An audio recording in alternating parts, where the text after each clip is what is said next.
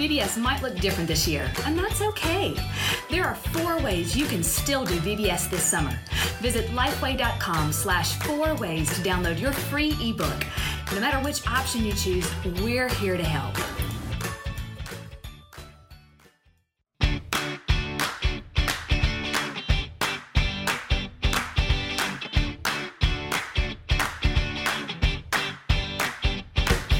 Listeners, and welcome to another episode of the Kids Ministry 101 podcast. We continue to record this episode, as most of our recent ones, from our sequestration in our own home, scattered around Middle Tennessee.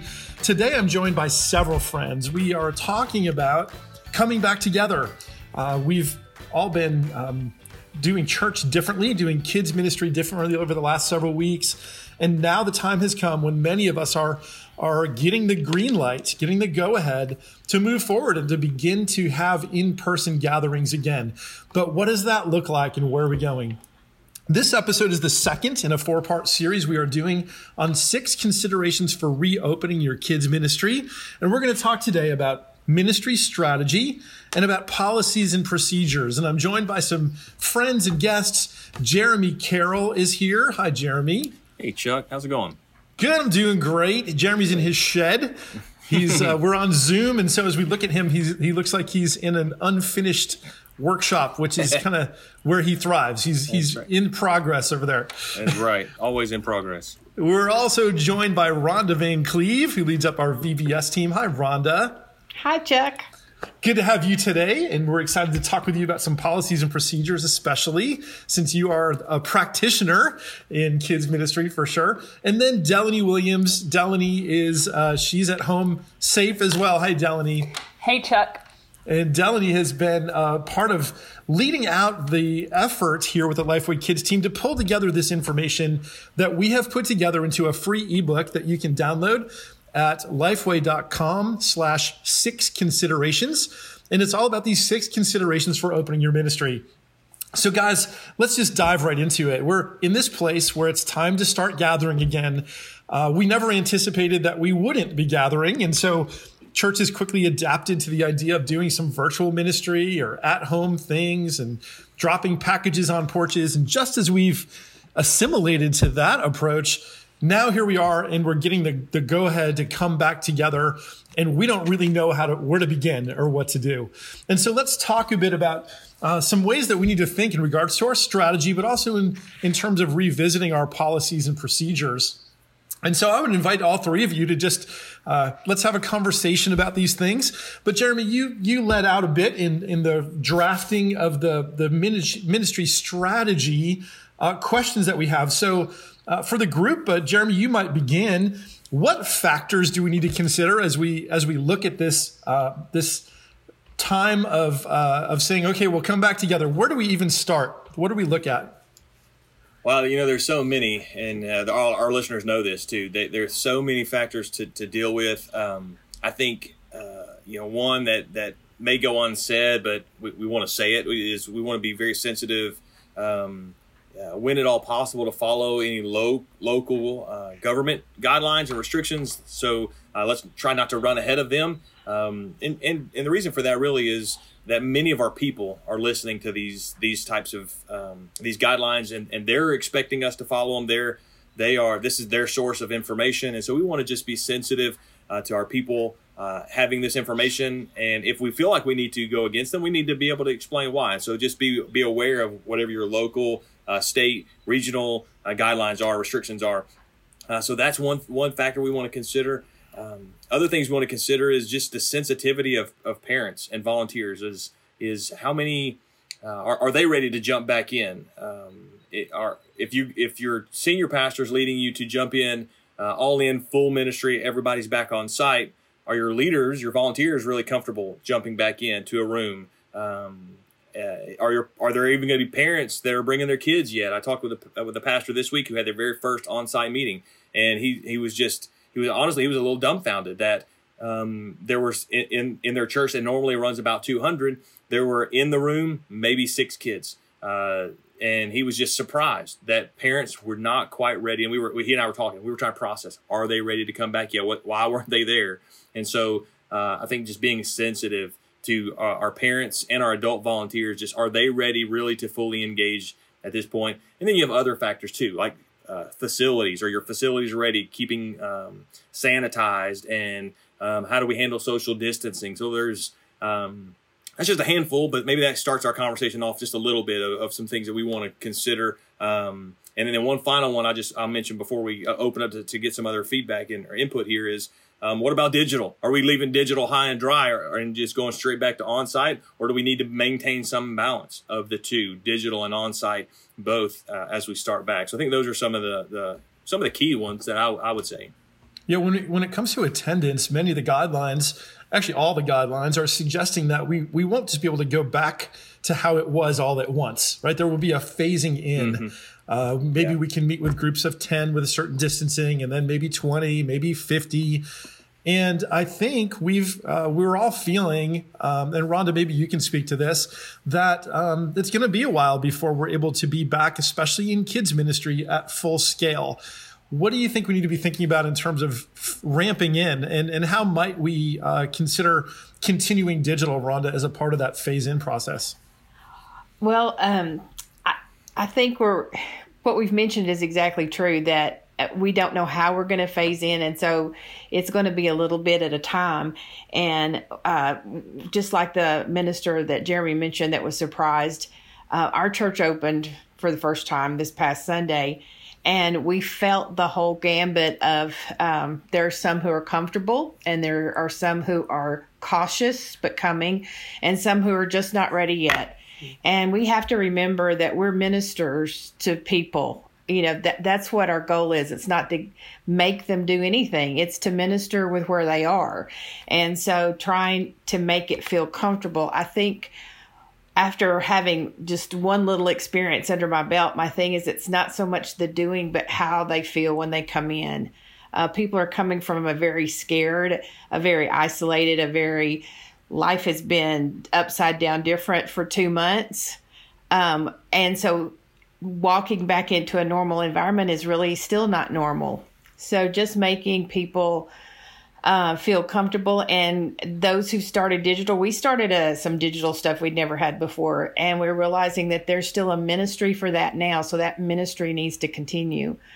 So if we look at what we're doing is how are we ministering to people to make them comfortable, to make them still open um, to hear the message that we have to deliver. And sometimes that's going to mean we're looking differently at, at our usual stuff. It's not the same a week every week. So now we may be actually uh, have several fingers of ministry going, a digital and an in-house and a a semi you know uh, some may come with masks and some may not. It doesn't matter. It, you know we need to make people feel secure and comfortable when they when they do come in. And Delaney, uh, what we're hearing is many churches may begin to meet uh, for a main worship service that's family oriented and not have kids ministry at the beginning. Uh, what might we be thinking about in terms of strategy for ministering to kids in a setting where where maybe kids are, are coming back to church with their families, but we're not quite ready to gather yet. Right, and I think that's something that's important as we are um, advocates for kids ministry and all. Is a lot of times we are help executing the church's plan, and meaning some people may not be aware of all the specific needs that the families have or the kids have. And so we need to be advocates. So like you said if if we're meeting as families in a worship setting and not in small groups what are some things that we can do to help families to aid them to feel more um, feel more comfortable but also to help keep their kids engaged in worship?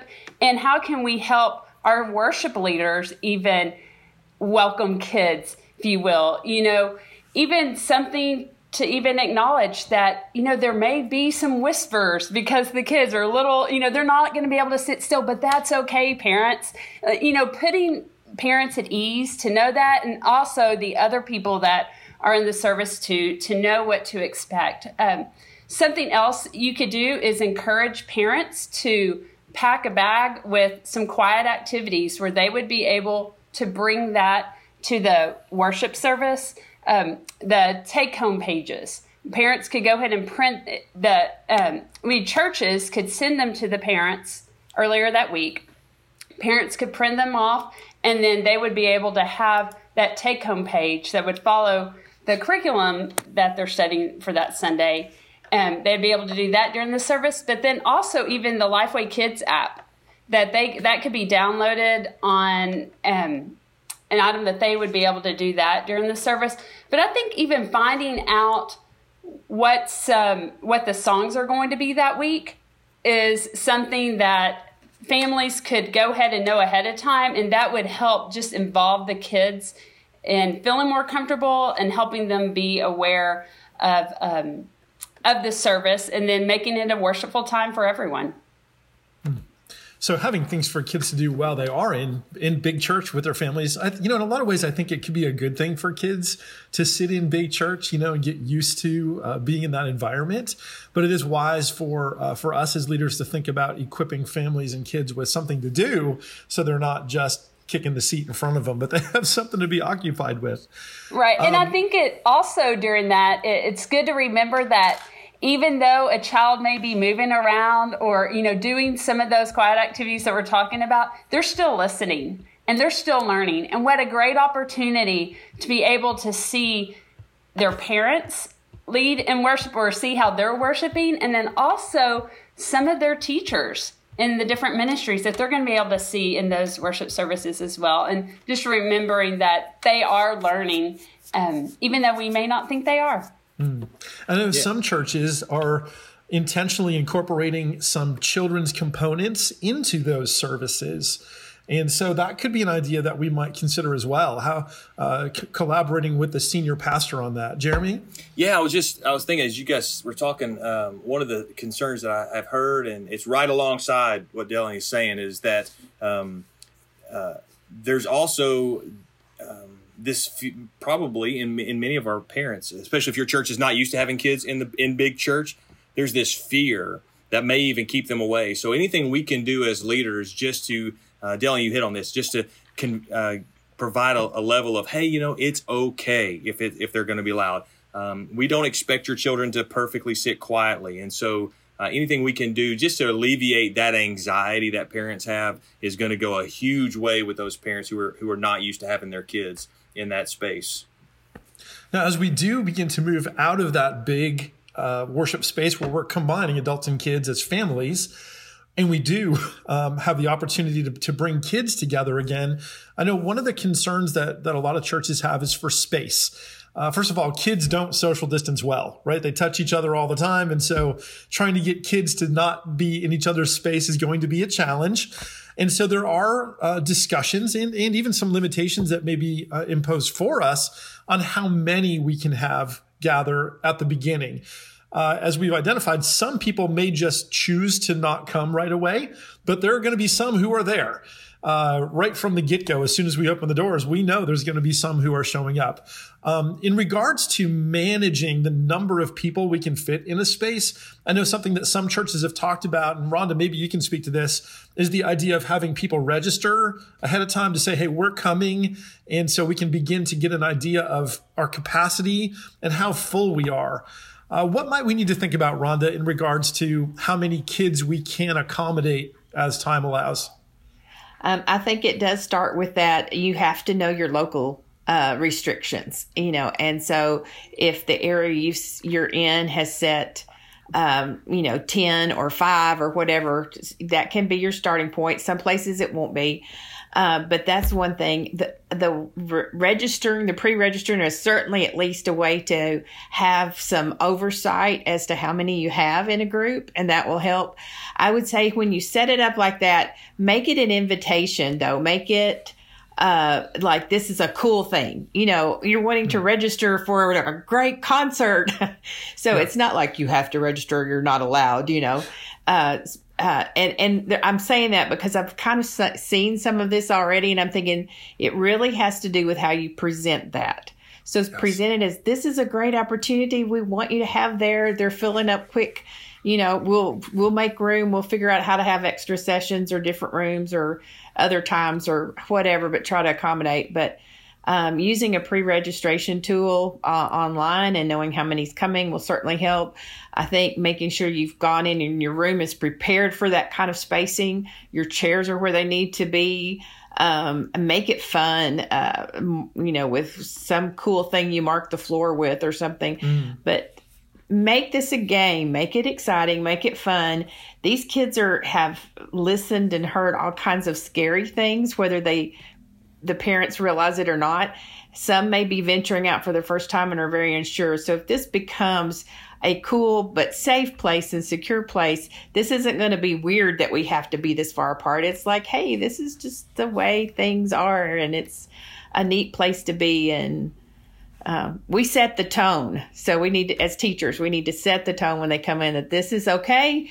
Hey, this is just the way we're doing things now. And, but I am really glad you're here. We're going to have so much fun. Move beyond the scary stuff and get into the things that they're really there for. Great, great. That's a good word. So, in regards to policies and procedures, now is really a good time to review and update your policies. Uh, some of those policies that we've had may be uh, may not be as valid as they were pre-COVID, and there may be some new policies that we may need to add or introduce. Um, so, Delaney, talk a little bit with us about this. Uh, how do we go about reviewing our policies, and what sort of things might we look for? Uh, you know, we all live with our handbook of sorts, right? About what what what rules we use and abide by. How might that be different now, and what do we need to look for? Right, and I think something I want to encourage everyone to do is this is such a large task that we don't do it alone that you ha- not that you have to have a large group helping you on this um, to help with these policies and procedures but that you you um, look for the wisdom and the insight of people such as maybe a couple healthcare professionals in your church or um, some parents of kids in your ministry. So you'll be able to get um, their viewpoints of you know how they're feeling um, how just as we've been talking about, do are they are they comfortable coming back together? All all of those type things, but also consulting your um, like I said, healthcare professionals. But also, we need to look at, especially whenever we're talking about maybe some new policies and procedures, are things like looking to the CDC. Um, we know that they they have different recommendations, and so we want to look to them as a source and also even the um, EPA, the Environmental Protection Agency, they're going to help us some, and then our local health department.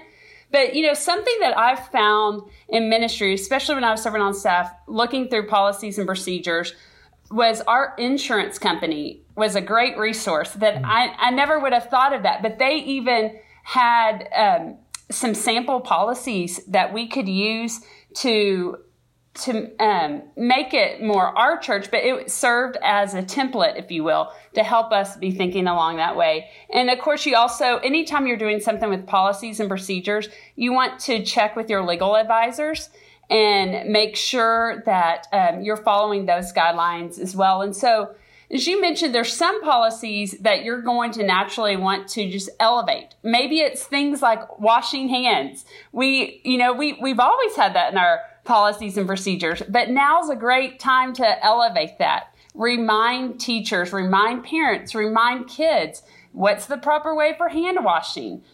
How often do we need to wash our hands? Those type things, people, their attention is more heightened at this time. And so we want to elevate policies like that. Um, also, you want to think about the disinfectant that you use and something to consider also is making sure to know what that disinfectant cleans, how it cleans, meaning, you know, viruses it kills. The reason why I'm saying that is because if a parent comes to you and is asking, you know, what are you using to disinfect things? What are you using to clean? Is it safe? That way, you're already going to be educated and be able to communicate that to the parents. And then that's also going to earn their, their trust. Again, and anytime we're talking about policies and procedures, we want to make sure that we also lead with the why and not just the what. So many times policies, procedures, it's easy to do checklists, got that, got that. And while those are important, we also need to remember these policies are there for the protection of people. And so in ministry, we have to remember to share and love on the people and share the why behind the what of the policies. And so you need to elevate them. You know, what surfaces um, need to be cleaned and how often? Even the toys in the classroom. You know, what is in the classroom? Things like that, making sure that those policies are updated. Um, I've heard it suggested that, especially during this time, that whatever's in the classroom needs to be able to be disinfected as well. Just again, that's for the health of everyone. Um, it also may be that for drop off and pickup, you're um, coming and going. That process may be altered, meaning you're still yeah, going. yeah. You're still. I'm sorry. Go ahead. Go ahead. I was just I was going to loop Jeremy in on that one and, and say, Jeremy, how? Uh, so yeah, as Delaney, thank you for that for setting that up. How, as we talk about it, arriving and dismissing, it's going to look different without high fives and without hugs and without the stuff that we're accustomed to. You're a dad. You're a creative guy. What, how do you suggest maybe we go about greeting one another in a way that's new and in communicating this as a little bit more than just an idea, but about something that becomes kind of a guideline? Uh, yeah, you know, one of the things that I've I've done, even outside of this crisis, um, I, we would try to do different. Um, you know, boys really like the foot fives. Um, I've done some of those with uh, some of the kids. Uh, again, even outside the crisis, boys like the little foot five um, that you can do. Um, uh, I, I was I served with one leader who he was um, he loved the air five and uh, he would do it from the stage and he would do all right here it's coming it's ready and air five boom! And he would like you know kind of make sound effects or whatever and, and kids really loved that and they would get into it. Um, so those are those are just the, as far as the uh, the those um, uh, gestures of friendliness that we we're so accustomed to that those are, are, are just a couple of simple ones. Um, uh, you know I've seen air handshakes I've seen um, you know just any number of things that are just be careful how we I mean, obviously the sensitivity here. Let's be careful of how much contact hands and hands have together. Yeah, and, uh, and, and and I think that's just if, if we can do feet, if we can do air fives, um, air hugs, or, or you know, as the girls might like the air hugs. Uh, I, I saw one girl. Uh, this was again, this is all outside of crisis. Uh, the the the Corona crisis, but um, one couple of girls that I know they were in different grades and we would get together for a large group and they kind of sat on different sides of the room and they would kind of do like spirit fingers towards each other so like air spirit fingers um, and they really thought that was fun. Um, and so anyway anything we can do that just again make it fun not draw attention to the fact that um, we're changing the way we're oh well we're just we're scared we're scared we don't want to put that environment in but if we can do things that hey we're gonna all right here comes your air five and, and we lead out in um, in just having positive attitudes about it i think those types of, of, of actions and attitudes are going to really go a long way And that's the kind of thing that, that that's why we're having this discussion, right? Is is we need to be thinking about those things before we get in the room. So these are the things we need to be thinking about now, so that when it is time to meet, that we have them figured out. Rhonda, let's end on this one. The, the other thing that we need to be thinking about is our pickup and drop off. Uh, so not just the greeting that we give, but our the way that we do that. Are we touching screens that are shared screens? Uh, what are some ideas of what we might do? And in some settings, I believe we may have to have a separate entrance and exit that may be new. What do you know, Rhonda? About what are your thoughts on pickup and drop off? Um, I think this may be where we might have some new volunteer roles, you know, um, like at doors. So only one person is handling a door that's opened and closed, or uh, uh, a volunteer that actually is there to do the signing in. So only one person is touching the screen and, and there's just communication verbally going on. So, you know, just kind of walk through your whole process and look at where somebody would contact um, anything, a screen, a door handle, and say, is there a way we can intervene and put somebody in the middle that will handle that? Um, and then uh, we're just going to have to up the hand sanitizers and make sure that there's a good wipe down in between things. Um, so it's it's just looking through different eyes for sure. And everything that we're doing these days, listeners, is looking at things through different eyes for sure. Way to say it, Rhonda. Jeremy, Rhonda, Delaney, thank you so much for being on the podcast today. We appreciate you all. Thank you also for your contribution to the ebook. Listeners, if you or as you are considering reopening, trying to determine how to go about that, the things that we've discussed and much, much, much, much more, and much more depth and breadth are all free and available to you through the free ebook that we are offering at lifeway.com slash six considerations. That's lifeway.com slash the number six, the numeral considerations and you will find the free ebook there which also includes some cool printable posters that you can put up in your spaces that encourage people to wash hands and keep distance and all those fun things uh, even ways to greet one another from a distance. Uh, so rhonda jeremy delaney thank you guys. And listeners thank you for tuning in again. We'll see you back soon with another episode of the kids ministry 101 podcast